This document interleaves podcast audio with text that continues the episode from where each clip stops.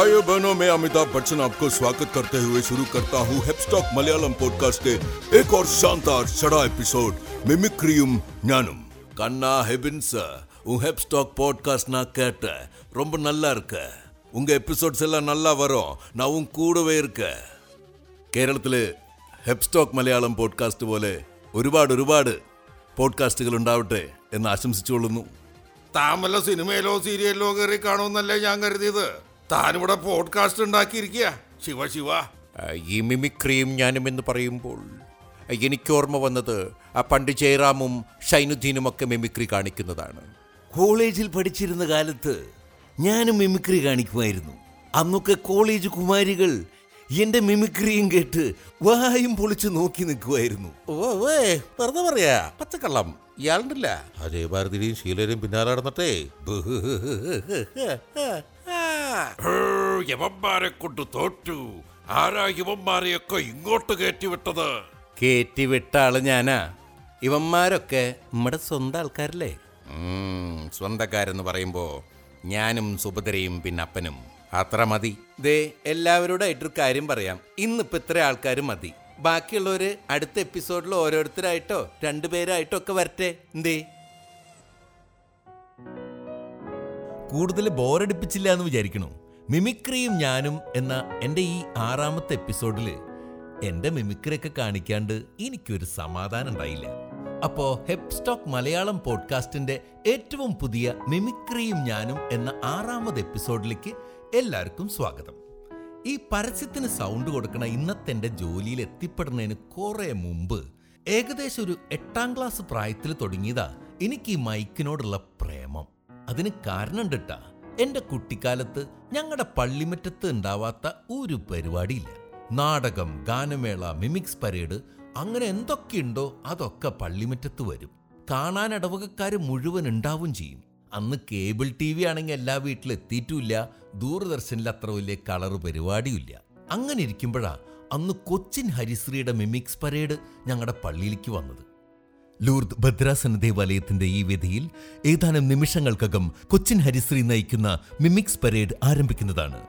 അന്ന് ഹരിശ്രീയുടെ ടീമിന്റെ ഉള്ളിൽ ഒരു താടിയൊക്കെ വെച്ചൊരു മിമിക്രിക്കാരൻ സ്റ്റേജിലേക്ക് ഒരു കുട്ടിയോട് കയറി വരാൻ പറഞ്ഞു. സാധാരണ ഈ മജീഷ്യൻസ് ഒക്കെ സ്റ്റേജിലേക്ക് ആളെ വിളിച്ച് ഈ മാജിക് ചെയ്യണ പോലെ. കേട്ട പാതി കേൾക്കാത്ത പാതി ഏറ്റവും മുമ്പിൽ ടാർപോളിന്റെ ഷീറ്റിലിരുന്നിരുന്ന ഞാൻ ഓടിച്ചെന്നു. അയാളുടെ കണ്ണൊരു തുണികൊണ്ട് കെട്ടാനും എന്നോട് മനസ്സിലൊരു സംഖ്യ വിചാരിക്കാനൊക്കെ പറഞ്ഞ് ഒരു മാജിക് നമ്പർ അങ്ങോട്ട് ചെയ്തു. അത് മാജിക് ഒന്നല്ല വെറുതെ എന്നെ കളിയാക്കി വിടുന്നൊരു തമാശയാണെന്ന് മനസ്സിലാവുമ്പോഴേക്കും എന്റെ പുറത്ത് തട്ടിയിട്ട് മോനി നീ പോയിരുന്നോ? എന്നും പറഞ്ഞു. പക്ഷേ അന്നാണ് ഈ മിമിക്രിക്കാർ സ്റ്റേജിൽ ഉണ്ടാവുമ്പോഴുള്ള നാട്ടുകാരുടെ അല്ലെങ്കിൽ ഓഡിയൻസിന്റെ മുഖം കാണുന്നത്. എല്ലാവരും ഇങ്ങനെ വായും പൊളിച്ചിരിക്കണേന്റെയും ചിരിക്കണേന്റെയും ആ കാഴ്ച. അതൊരു രസമാണ് കേട്ടാ. പിന്നെ എന്നെ കളിയാക്കി വിട്ടാ താടിക്കാരൻ. അയാൾക്ക് ഞാൻ വെച്ചിട്ടുണ്ട്. എന്തെങ്കിലും കാണും നേരിട്ട്. അതെനിക്ക് ഉറപ്പാ. അന്ന് ഞാൻ പറയും എടോ ഹരിശ്രീ അശോക കുറെ നന്ദിയുണ്ട് കേട്ടാ മലയാള സിനിമയിൽ നമ്മളൊക്കെ ചിരിപ്പിച്ച് കൊന്നിട്ടുള്ള ആ ഹരിശ്രീ അശോകൻ ചേട്ടൻ തന്നെയായിരുന്നു അന്നത്തെ ആ ജാപ്പനീസ് മജീഷ്യന്റെ വേഷം കെട്ടിയ ആ മെമിക്രിക്കാരൻ. ഒരു ദിവസം ആളെ കണ്ട് ഇത് നേരിട്ട് പറയണമെന്ന് എനിക്കൊരാഗ്രഹമുണ്ട്. ഈ ഒരാളെ മാത്രമല്ല കേട്ടോ അന്നത്തെ കൊച്ചിൻ കലാഭവന്റെ ഏറെക്കുറെ തൃശ്ശൂരും പരിസരത്തും വരുന്ന എല്ലാ പരിപാടിയും കാണാൻ അന്നൊക്കെ ഞാനുണ്ടാവും. കലാഭവൻ ഷാജോൺ പിന്നെ മരിച്ചുപോയ കലാഭവൻ സന്തോഷേട്ടൻ അങ്ങനെ പിന്നീട് പേരെടുത്ത പലരും സ്റ്റേജിൽ പെർഫോം ചെയ്യണ കാണാനുള്ള ഭാഗ്യം ഉണ്ടായിട്ടുണ്ട് എനിക്ക്. ആ വർഷങ്ങളിൽ ഒരു ദിവസം വേദോപദേശ ക്ലാസ്സിൽ ഇരിക്കുമ്പോഴാ അന്നത്തെ ഞങ്ങളുടെ മെത്രാൻ ജോസഫ് കുണ്ടുകുളം പിതാവിന്റെ മാരുതി തൗസൻഡ് കാർ പള്ളിയുടെ സൈഡിൽ കൂടെ പോണത് ഞാൻ കണ്ടത്. അന്ന് ഓൾട്ടർ ബോയ് ആയിരുന്ന ഞാൻ മെത്രാന്റെ പ്രസംഗം കുറെ അധികം കേട്ടുണ്ടായിരുന്നുകൊണ്ടും പിതാവിന്റെ ശബ്ദം ഒരു ഇച്ചിരി പ്രത്യേകതയുള്ളതായിരുന്നു എന്നതുകൊണ്ടും പെട്ടെന്ന് ആൾ പറയണ പോലെ മിശികായിൽ പ്രിയമുള്ള സഹോദരി സഹോദരന്മാരെ എന്ന് ഞാൻ അങ്ങോട്ട് പറഞ്ഞു. ക്ലാസിന്റെ ഇടയിൽ ഇങ്ങനെ പറഞ്ഞതും ചിലരൊക്കെ കേട്ട് ചിരിക്കും. അത് പിന്നീട് എല്ലാവർക്കും ഇഷ്ടാവുകയൊക്കെ ചെയ്തു. ഇത് കൊള്ളാലോ എന്ന് എനിക്കും തോന്നി. പിന്നെ വീട്ടിൽ വന്ന് വീട്ടുകാരോട് ഇത് തന്നെ പറഞ്ഞപ്പോൾ വീട്ടിലും എല്ലാവർക്കും ഇഷ്ടമായി ഞങ്ങളുടെ നാട്ടിൽ കുണ്ടുകുളം പിതാവിനെ അറിയാത്തവരധികമൊന്നും അന്ന് ഉണ്ടായിരുന്നില്ല ഒരുപാട് നല്ല കാര്യങ്ങൾ ചെയ്ത കാരണം അദ്ദേഹത്തിന് പാവങ്ങളുടെ പിതാവ് എന്നൊരു പേരും കൂടി ഉണ്ടായിരുന്നു വർഷങ്ങൾ കുറെ കഴിഞ്ഞ ആൾ മരിച്ചെങ്കിലും ഇന്നും ആ ശബ്ദം അനുകരിക്കുന്ന ആളെന്നുള്ള നിലയിലാണ് എന്റെ നാട്ടിലെ പലർക്കും എന്നെ അറിയാം. സ്കൂളിലൊരു പത്താം ക്ലാസ് ആയപ്പോഴേക്കും മിമിക്രി അസ്ഥിയിൽ പിടിച്ചിട്ടുണ്ടായിരുന്നു സ്കൂളിലെ മിമിക്രി ട്രൂപ്പിൽ അനൗൺസ് ചെയ്യുന്ന ആളും ഞാൻ തന്നെ ആവണം എന്നുള്ളത് എനിക്ക് ഭയങ്കര നിർബന്ധമായിരുന്നു. ആ ഒരു കാര്യത്തിൽ മരിച്ചുപോയ നമ്മുടെ എൻ എഫ് വർഗീസ് ചേട്ടനാണ് കേട്ടോ നമ്മുടെ ഇഷ്ടദൈവം. ചേട്ടന്റെ സ്റ്റേജിലെ മൈക്കിലുള്ള അനൗൺസ്മെന്റും പരസ്യങ്ങളിലൊക്കെ വരുന്ന ശബ്ദം ഓർക്കുമ്പോൾ തന്നെ രോമാഞ്ചം വരും. അന്നൊക്കെ ഈ പൂരം എക്സിബിഷൻ ഉണ്ടാവുമ്പോൾ അവിടെ കേൾക്കണ കുറേ പരസ്യങ്ങളുണ്ട്. അതിൽ ഒട്ടുമുക്കാലും എൻ എഫ് വർഗീസ് ചേട്ടന്റെ സൗണ്ടായിരുന്നു എന്നുള്ളത് പിന്നെയാണ് ഞാൻ അറിഞ്ഞത്. അങ്ങനെ അന്ന് സ്കൂളിലൊരു പരിപാടിക്ക് ഹെബിൻസ് ആൻഡ് പാർട്ടിയുടെ മിമിക്സ് പരേഡ് വേണമെന്ന് ഞങ്ങളൊക്കെ ഒരുപാട് പ്രോത്സാഹിപ്പിച്ചിട്ടുള്ള ജേക്കബ് മാഷ് പറഞ്ഞു. പത്താം ക്ലാസ്സിലാണ് സ്കൂളിലത്തെ അവസാന കൊല്ലം. ഇതുവരെ ആരും ചെയ്യാത്തൊരു പരിപാടി ചെയ്യണമെന്നും പറഞ്ഞ് ഞാനും അന്നത്തെ എന്റെ കൂട്ടുകാരൻ ഷെമീറും ആലോചിച്ചപ്പോഴാ മനസ്സിൽ ലഡ്ഡു പൊട്ടിയത്. സ്കൂളിൽ പഠിപ്പിക്കുന്ന മാഷ്മാരെ തന്നെ അനുകരിക്കുക. അതായത് അവർ ക്ലാസ് എടുക്കുന്ന രീതികൾ അനുകരിക്കാന്നായി രണ്ടുപേരും. പക്ഷേ ഒരു പ്രശ്നം. ഇന്ന് വരെ ആ സ്കൂളിൽ അതിനാരും ധൈര്യം കാണിച്ചിട്ടില്ല. ഇനി അങ്ങനെ ചെയ്താ സ്കൂളിൽ നിന്ന് പുറത്താക്കോ എന്നൊക്കെയായി ടെൻഷൻ എന്നാ പിന്നെ നമുക്ക് മാഷ്മാരോട് തന്നെ പെർമിഷൻ ചോദിച്ചിട്ട് പരിപാടി ചെയ്താലോ? അപ്പൊ പിന്നെ പ്രശ്നമില്ലല്ലോ. അങ്ങനെ സ്റ്റാഫ് റൂമിൽ പോയി ഓരോ മാഷ്മാരോടും പെർമിഷൻ ചോദിച്ചു. എടാ ഞാൻ മാത്രമേ ഉള്ളൂ. എന്ന് എം ജെ സെബാസ്റ്റ്യൻ മാഷ്. അല്ല മാഷേ കെ എ സെബാസ്റ്റ്യൻ മാഷും ജോസഫ് തോമസ് മാഷും എല്ലാവരും ഉണ്ട്. എല്ലാവർക്കും കൊട്ടുകൊടുക്കുന്നുണ്ടെന്ന് പറഞ്ഞപ്പോൾ മാഷക്കും സന്തോഷമായി അങ്ങനെ മാഷ്മാരെല്ലാവരും സമ്മതിച്ചു. മാഷ്മാരുടെ പെർമിഷൻ കിട്ടി. അങ്ങനെ പരിപാടിയുടെ ദിവസത്തി മാഷ്മാരെ അനുകരിക്കാൻ പോണൂന്ന് മനസ്സിലായതും അന്നത്തെ ഞങ്ങളുടെ ഹെഡ് മാഷ് ടെറർ ഫാദർ ജോ കല്ലുപുര സ്റ്റേജിന്റെ അടുത്ത് വന്ന് നിന്ന് കണ്ണുരുട്ടി തുടങ്ങി. മനസ്സിലെ എല്ലാ ദൈവങ്ങളെയും വിളിച്ചോണ്ട് ഞങ്ങൾ പരിപാടി തുടങ്ങി. അത്രയും വർഷം ഞങ്ങളെ പഠിപ്പിച്ച ഞങ്ങളുടെ പ്രിയപ്പെട്ട മാഷ്മാരെ പൊട്ടിച്ചിരിപ്പിക്കാൻ കഴിഞ്ഞത് എന്റെയും ചെട്ടി എന്നറിയപ്പെടുന്ന ഷമീറിന്റെയും പിന്നെ അന്ന് കൂടെ ഉണ്ടായിരുന്ന പട്ടർ എന്നറിയപ്പെടുന്ന വിപിൻദാസിന്റെയും ബാറ്ററി എന്നറിയപ്പെട്ടിരുന്ന പിഞ്ചുവിന്റെയും ആശിഷിന്റെയും ഒക്കെ ഭാഗ്യമായി എന്ന് വേണം കരുതാൻ. ഇവരുടെയൊക്കെ ഇരട്ടപ്പേര് വിളിച്ചതിനുള്ള തെരുവിളിയും ബഹളവും അത് ഞാൻ പ്രതീക്ഷിക്കുന്നുണ്ട് കേട്ടാ അങ്ങനെ ഉമ്മക്ക് നമ്മളോട് തന്നെ ഒരു ഇഷ്ടം തോന്നി നിൽക്കണ നേരത്താണ് Hebins and Shameer headmaster is calling you to his office എന്നും പറഞ്ഞൊരുത്തൻ വിവരം എത്തിച്ചത് ഉള്ള കിളിയൊക്കെ പറന്നുപോയി. അങ്ങനെ ആചാരപ്രകാരം സ്കൂൾ ഡയറി എടുത്ത് രണ്ടുപേരും ഹെഡ് മാസ്റ്ററിനെ കാണാൻ പോയി. ഡയറി വാങ്ങി അടുത്ത സെക്കൻഡിൽ ഞങ്ങളുടെ മുഖം ലക്ഷ്യമാക്കി ഫാദർ ജോ കല്ലുപുര ഒറ്റ ഏറെറിഞ്ഞിട്ട് ചോദിക്കുക how dare you do this how can you insult the teachers like this ഈ ചോദ്യം ഞാൻ പ്രതീക്ഷിച്ചിട്ടുണ്ടായിരുന്നു. വിറയാർന്ന സ്വരത്തിൽ ഞാൻ പറഞ്ഞു father we had asked permission to all the teachers father Jo കല്ലുപുരൊന്ന് ഞെട്ടി. ഉടനെ ആ മേശപ്പുറത്തിരിക്കുന്ന മണിയമ്മ രണ്ട് അടി അടിച്ചിട്ട് പ്യൂൺ ലോനപ്പൻ ചേട്ടനെ വിളിച്ചു. എന്നിട്ട് പറഞ്ഞു ജേക്കബ് മാഷ വിളിക്കൂ. സത്യം പറയാലോ ഞങ്ങൾക്ക് കേൾക്കാനുള്ളതും കൂടി ആ പാവം ജേക്കബ് മാഷ് കേട്ടു എന്ന് വേണം പറയാൻ. ഗെറ്റ് ഔട്ട് എന്നും പറഞ്ഞ് ഫാദർ ഞങ്ങൾ പുറത്തു വിട്ടപ്പോ തൂക്കുമരത്തിൽ നിന്ന് രക്ഷപ്പെട്ടൊരു ഫീലായിരുന്നു അന്നത്തെ ആ സന്തോഷം ഇന്നും എന്റെ മനസ്സിലൊരു ചെറിയ അഹങ്കാരമായി തന്നെ കടുപ്പുണ്ടെന്ന് പറയാം. മാത്രമല്ല മിമിക്രി മത്സരം നടത്താറില്ലാത്ത ഞങ്ങളുടെ സ്കൂളിൽ ആ കൊല്ലം ഉപജില്ലയിൽ മത്സരിക്കാൻ അന്നത്തെ youth festival incharge K A Sebastian മാഷ് വന്ന് എന്നോട് പറഞ്ഞത് ഹെബിൻസ് ഇത്തവണ സ്കൂളിൽ നിന്ന് മത്സരിക്കാൻ നിന്നെയാണ് തിരഞ്ഞെടുത്തിരിക്കുന്നത്. ഇതുണ്ടായപ്പോൾ സത്യത്തിൽ എനിക്ക് കുറേ സന്തോഷം വന്നു. അങ്ങനെ സ്കൂളിന്റെ പുറത്തേക്ക് ആദ്യമായിട്ട് ഒരു മത്സരത്തിനും പോയി അതിൽ ഫസ്റ്റ് അടിക്കുകയും ചെയ്തു. അന്നാണ് നമ്മുടെ മനോരമയിൽ ഇന്ന് ന്യൂസ് വായിക്കുന്ന ഒരു കുട്ടി മോണോ ആക്ട് ഒക്കെ ചെയ്തെന്നെ ഞെട്ടിച്ചത്. എന്റെ ഓർമ്മ ശരിയാണെങ്കിൽ ആ കുട്ടിക്ക് തന്നെയാണ് അന്ന് സ്റ്റേറ്റ് ലെവലിൽ മോണാക്കിന് ഫസ്റ്റ് കിട്ടിയത്. അങ്ങനെ സ്കൂൾ കഴിഞ്ഞു. ഒരു തൊഴിലധിഷ്ഠിത വിദ്യാഭ്യാസമായിരിക്കും എനിക്ക് നല്ലതെന്ന് എന്റെ അപ്പന് തോന്നിയോണ്ട് എന്നെ ഡിപ്ലോമ കോഴ്സിന് ചേർത്താൻ വീട്ടിൽ തീരുമാനമായി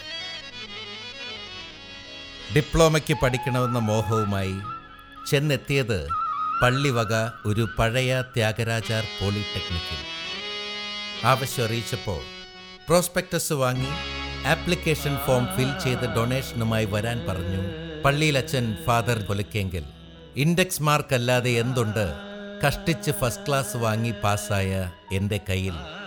അനുസരണയുടെ ആദ്യാക്ഷരം പഠിപ്പിച്ചു തന്ന അമ്മയെ മനസ്സിൽ ധ്യാനിച്ച് വീട്ടിൽ നിന്ന് തന്ന ഡൊണേഷൻ ഞാൻ കൊണ്ടു കൊടുത്തു. പിന്നീട് അങ്ങോട്ട് സമരത്തിന്റെയും പ്രേമത്തിന്റെയും പ്രേമനൈരാശ്യത്തിന്റെയും നാളുകൾ. പോളിടെക്നിക് കി ജിന്ദഗി കബി കഥം നഹി ഹോത്തി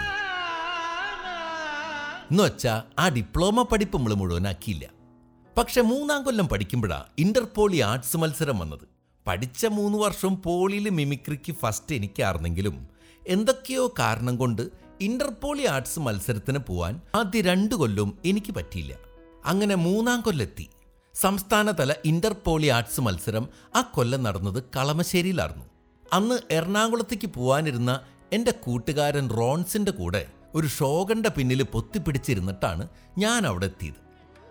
എന്റെ മത്സരം അടുത്ത ദിവസമാണെന്ന് മനസ്സിലാക്കിയ ഞാൻ അന്ന് മുഴുവനും ഓരോരോ മത്സരങ്ങളായി കണ്ടു. എനിക്ക് ഏറ്റവും ഇഷ്ടമുള്ളൊരു കാര്യമാണ് ഈ കലാമത്സരങ്ങൾ കാണുക എന്നുള്ളത്. അത് രാത്രിയോ പകലോ ഒന്നില്ലാണ്ട് ഞാൻ ഇരുന്ന് കാണും. അങ്ങനെ മത്സര ദിവസമായി എന്റെ പതിവ് നമ്പറുകളൊക്കെ ഇട്ടു. അന്നത്തെ സിനിമാല ഫെയിം ഒരു രമേശൻ കുറുമശ്ശേരി എന്ന് പറഞ്ഞ ആളായിരുന്നു ജഡ്ജ്. അന്നത്തെ എന്റെ മാസ്റ്റർ പീസ് ബാലേന്ദ്രമേനോൻ തന്നെയായിരുന്നു ആളുടെയും മാസ്റ്റർ പീസ് അങ്ങനെ മത്സരത്തിന്റെ റിസൾട്ട് വന്നപ്പോൾ എനിക്ക് രണ്ടാം സ്ഥാനമുണ്ട്. പക്ഷെ ആ മത്സരത്തിൽ കൂടെ മത്സരിച്ചവരൊക്കെ നല്ല പ്രായമുള്ളവരായിരുന്നു എന്നുള്ളതുകൊണ്ട് എനിക്ക് അത്ര വലിയ പ്രതീക്ഷയൊന്നും ഉണ്ടായില്ല. അപ്പോഴാണ് അറിഞ്ഞത് രണ്ടാം സമ്മാനം നാനൂറ് രൂപ ക്യാഷ് അവാർഡ് അടക്കം തരാൻ പോണത് നടൻ സിദ്ദീഖാണെന്ന്. പക്ഷേ അതിനി ഒരു ദിവസം കഴിയണം. എന്റെ കോളേജിൽ നിന്ന് മത്സരിക്കാൻ വന്നവരൊക്കെ പോയി. ബാക്കിയുള്ള ടാബ്ലോ ടീമും മടങ്ങാൻ നിൽക്കുകയാണ്. അങ്ങനെ അടുത്ത ദിവസം വരെ അവിടെ പിടിച്ചു നിൽക്കാനുള്ള ക്യാഷ് ഇല്ലാത്തതുകൊണ്ട് ഞാൻ അവരുടെ കൂടെ മടങ്ങാൻ തീരുമാനിച്ചു. നടൻ സിദ്ദീഖിന്റെ നിന്ന് സമ്മാനം മേടിക്കണതും ക്യാഷ് അവാർഡ് നാനൂറ് രൂപയും ഒക്കെ ഞാൻ തൽക്കാലത്തേക്ക് അങ്ങോട്ട് മറന്നു. കൂട്ടുകാർ അവരുടെ ഒരു അംബാസഡർ കാറിൽ എന്നെ ചാലക്കുടി വരെ എത്തിച്ചു. ഇനി ബസ്സിൽ പോവാലോ? അങ്ങനെ വീട്ടിൽ പോയി ഇവിടെ വിജയം കരസ്ഥമാക്കിയ കഥയൊക്കെ പറയണമെന്ന് ആലോചിച്ച് നിന്നപ്പോഴാണ് ഒരു K S R T C fast വന്ന് സ്റ്റാൻഡിൽ നിർത്തിയത്. വേഗം ചാടിക്കയറി. കുറച്ചു നേരം കഴിഞ്ഞപ്പോഴാ കണ്ടക്ടർ വന്ന് എന്നോട് കാശ് ചോദിച്ചത്. എന്റെ കയ്യിൽ ഒന്നുമില്ലായിരുന്നു. ഒരു ഇളിഞ്ഞ ചിരി ഇരിച്ചു. എന്നിട്ട് ഞാൻ എന്റെ കഥ മുഴുവൻ പറഞ്ഞു. പൈസ ഞാൻ നാളെ സ്റ്റാൻഡിൽ കൊണ്ടുവന്ന് തരാമെന്നൊക്കെ പറഞ്ഞു. പക്ഷെ കുറേ ചിരിച്ച് ഡ്രൈവറും കണ്ടക്ടറും എന്നെ തൃശ്ശൂർ എത്തിച്ചു തൊലിക്കട്ടിക്ക് വലിയ കുറവില്ലാത്ത ഞാൻ അങ്ങനെ അന്ന് K S R T C ആനവണ്ടിയിലും കടം പറഞ്ഞു. നാനൂറ് രൂപ പോയെങ്കിലും ഞാൻ ഹാപ്പിയായിരുന്നു. കാരണം ആ കൊല്ലെന്റെ കോളേജിന് ആകെ കിട്ടിയത് എന്റെ രണ്ടാം സമ്മാനം മാത്രമായിരുന്നു എന്നെ കൊണ്ട് ആ കോളേജിനുണ്ടായ ആകെയുള്ളൊരു ഗുണമെന്ന് വേണം പറയാൻ. പിന്നെ കോളേജിൽ പഠിക്കുന്ന സമയത്തും അത് കഴിഞ്ഞിട്ടും ഇടയ്ക്കിടെ ചെറിയ മിമിക്രി പരിപാടിക്ക് പോണത് എനിക്കൊരു ഹരായിരുന്നു തൃശ്ശൂർ ടൗൺ വിട്ട് പുറത്തുള്ള കുറച്ച് നാട്ടിൻപുറങ്ങളിലൊക്കെ അമ്പലപ്പറമ്പിൽ ക്ലബ്ബുകളുടെ വാർഷികങ്ങൾക്ക് ചില കോളേജിൽ അങ്ങനെ കിട്ടിയ ചാൻസ് ഒന്നും കളയാണ്ട് ഞാൻ മിമിക്രി കാണിക്കാൻ പോകും ഒരുപാട് പണം കിട്ടുന്ന പരിപാടി എന്നല്ലെങ്കിലും ആൾക്കാരുടെ ചിരി കാണാൻ പറ്റുന്ന കാര്യമല്ലേ ഞാൻ പോവും. ഈ മിമിക്രിക്കാർക്ക് കമ്മിറ്റിക്കാരുടെ വക പരിപാടിക്ക് മുമ്പ് ഫുഡ് തരുന്ന ഒരു കലാപരിപാടി ഉണ്ട് അത് കഴിക്കണേന്റെ ഇടയിൽ നമ്മൾ കലാകാരന്മാരെ ബാക്ക് സ്റ്റേജിലും ഫുഡ് തരണോടത്തും വന്ന് കാണാൻ വരുന്ന കുട്ടികളും ചേച്ചിമാരൊക്കെ കണ്ട് അവരൊക്കെ നോക്കി ഒന്ന് ചിരിച്ച് എന്തെങ്കിലും തമാശയൊക്കെ പറയണ ഒരു സുഖം. അതെനിക്ക് നല്ലപോലെ മിസ്സാവാറുണ്ട് അങ്ങനെ ഒരു ദിവസം വീട്ടിലേക്കൊരു ഫോൺ വന്നു. ഹലോ. ഹലോടാ ശ്രീകുമാറാ. വരണം മുപ്പത്തൊന്നാം തീയതി ഒരു പരിപാടി ഇട്ടിട്ടുണ്ട് കേട്ടാ. നീ വരില്ലേ? ആടാ നമുക്ക് പരിക്കാടാ എവിടെ പരിപാടി? ഗുരുവായൂരാടാ. ഓക്കെ എന്നും പറഞ്ഞ് ഞാൻ ഫോൺ വെച്ച്. അങ്ങനെ ഒരു ക്രിസ്മസ് ആയപ്പോഴാ പിന്നെ ഒരു വിളി. നാളെ തൊട്ട് നമുക്ക് പ്രാക്ടീസ് ഉണ്ട് കേട്ടാ. അപ്പോഴാണ് കിട്ടിയ പരിപാടി ന്യൂ ഇയർ ഈവനിങ് ആണെന്ന് എനിക്ക് മനസ്സിലായത്. അപ്പൊ ന്യൂ ഇയർ വെള്ളമടി ന്യൂ ഇയർ അടിച്ചുപൊളി പണി പാളി. എന്തായാലും ഏറ്റെടുത്ത പണിയല്ലേ? വാക്ക് അത് നമ്മൾ മാറില്ല. അങ്ങനെ മൂന്നാൽ ദിവസം വൈകുന്നേരങ്ങളിൽ പ്രാക്ടീസ്. അതൊക്കെ കഴിഞ്ഞ് പരിപാടിയുടെ ദിവസമായി. ഞങ്ങൾ നാലഞ്ച് പേര് ചേർന്ന് ബസ്സിൽ ഗുരുവായൂരെത്തി. അവിടെയുള്ള വലിയൊരു ഹോട്ടലിലാണ് പരിപാടി. ഗുരുവായൂർ സോപാനം. ഭയങ്കര ഫേമസ് ആണ്. എനിക്ക് അങ്ങോട്ട് ഇഷ്ടമായി ഇങ്ങനെ വലിയ വലിയ സ്ഥലങ്ങളിലൊക്കെ പരിപാടി ചെയ്ത് അവസാനം ജയറാമന്റെ പോലെ വലിയ മിമിക്രിക്കാരനാവണം. ഇതൊക്കെയായിരുന്നു അന്നത്തെ ആഗ്രഹം. പരിപാടി തുടങ്ങാൻ അധികം സമയമില്ല. ഏകദേശം രാത്രി ഒൻപത് മണിയായി. ഓഡിയൻസിന്റെ മൊത്തത്തിലുള്ള ഒരു നിലപാട് നമ്മളൊന്ന് മനസ്സിലാക്കിയിരിക്കുന്നത് നല്ലതാ. അങ്ങനെ പരിപാടി തുടങ്ങാറായപ്പോ സ്റ്റേജിന്റെ സൈഡിൽ നിന്ന് ഞാൻ കാണികളൊക്കെ ഒന്ന് നോക്കി. എന്തോ ഒരു പന്തികേട്. ഒന്നുകൂടെ നോക്കി. ഇതിലാർക്കും ഒരു മലയാളി ലുക്കില്ല. ശ്രീകുമാറിനെ വിളിച്ച് ഞാൻ മെല്ലെ ചോദിച്ചുടാ ഇവരെ കണ്ടിട്ട് ഇവർക്ക് മലയാളം അറിയുന്നു തോന്നുന്നില്ലല്ലോ? അപ്പൊ ശ്രീകുമാർ എടാ നീ അത് നോക്കണ്ട. നമുക്ക് പരിപാടി ചെയ്യാൻ പോവാ. എനിക്കൊരു സമാധാനം ഇല്ലാണ്ടായി. സത്യത്തിൽ ഈ ന്യൂ ഇയർ ദിവസം ഗുരുവായൂരപ്പനെ കാണാൻ വന്ന തെലുങ്കനും തമിഴനും മറാഠിയും ഗുജറാത്തിയൊക്കെയാണ് ആ ഹോട്ടലിലുള്ള മുഴുവൻ ഗസ്റ്റും. മലയാളം അറിയാത്ത അവരുടെ മുമ്പിലാണ് സബ് ടൈറ്റിൽ പോലും ഇല്ലാണ്ട് ഞങ്ങൾ മലയാളത്തിൽ മിമിക്സ് പരേഡ് നടത്തുന്നത്. എനിക്ക് ആകെ ടെൻഷനായി. നമ്മളൊരു പാട്ട് പാടുമ്പോൾ നമ്മുടെ ഭാഷ അറിയാത്തവർക്ക് അത് ആസ്വദിക്കാൻ പറ്റും. പക്ഷേ മിമിക്രി കോമഡി സ്കിറ്റ് അതെങ്ങനെ പറ്റും? ഒടുവിൽ ഞങ്ങളുടെ കയ്യിലുള്ള ഹിന്ദി ഇംഗ്ലീഷ് തമിഴ് നടന്മാരെയൊക്കെ അനുകരിക്കാൻ തീരുമാനമായി അപ്പോഴാ അടുത്ത പാര.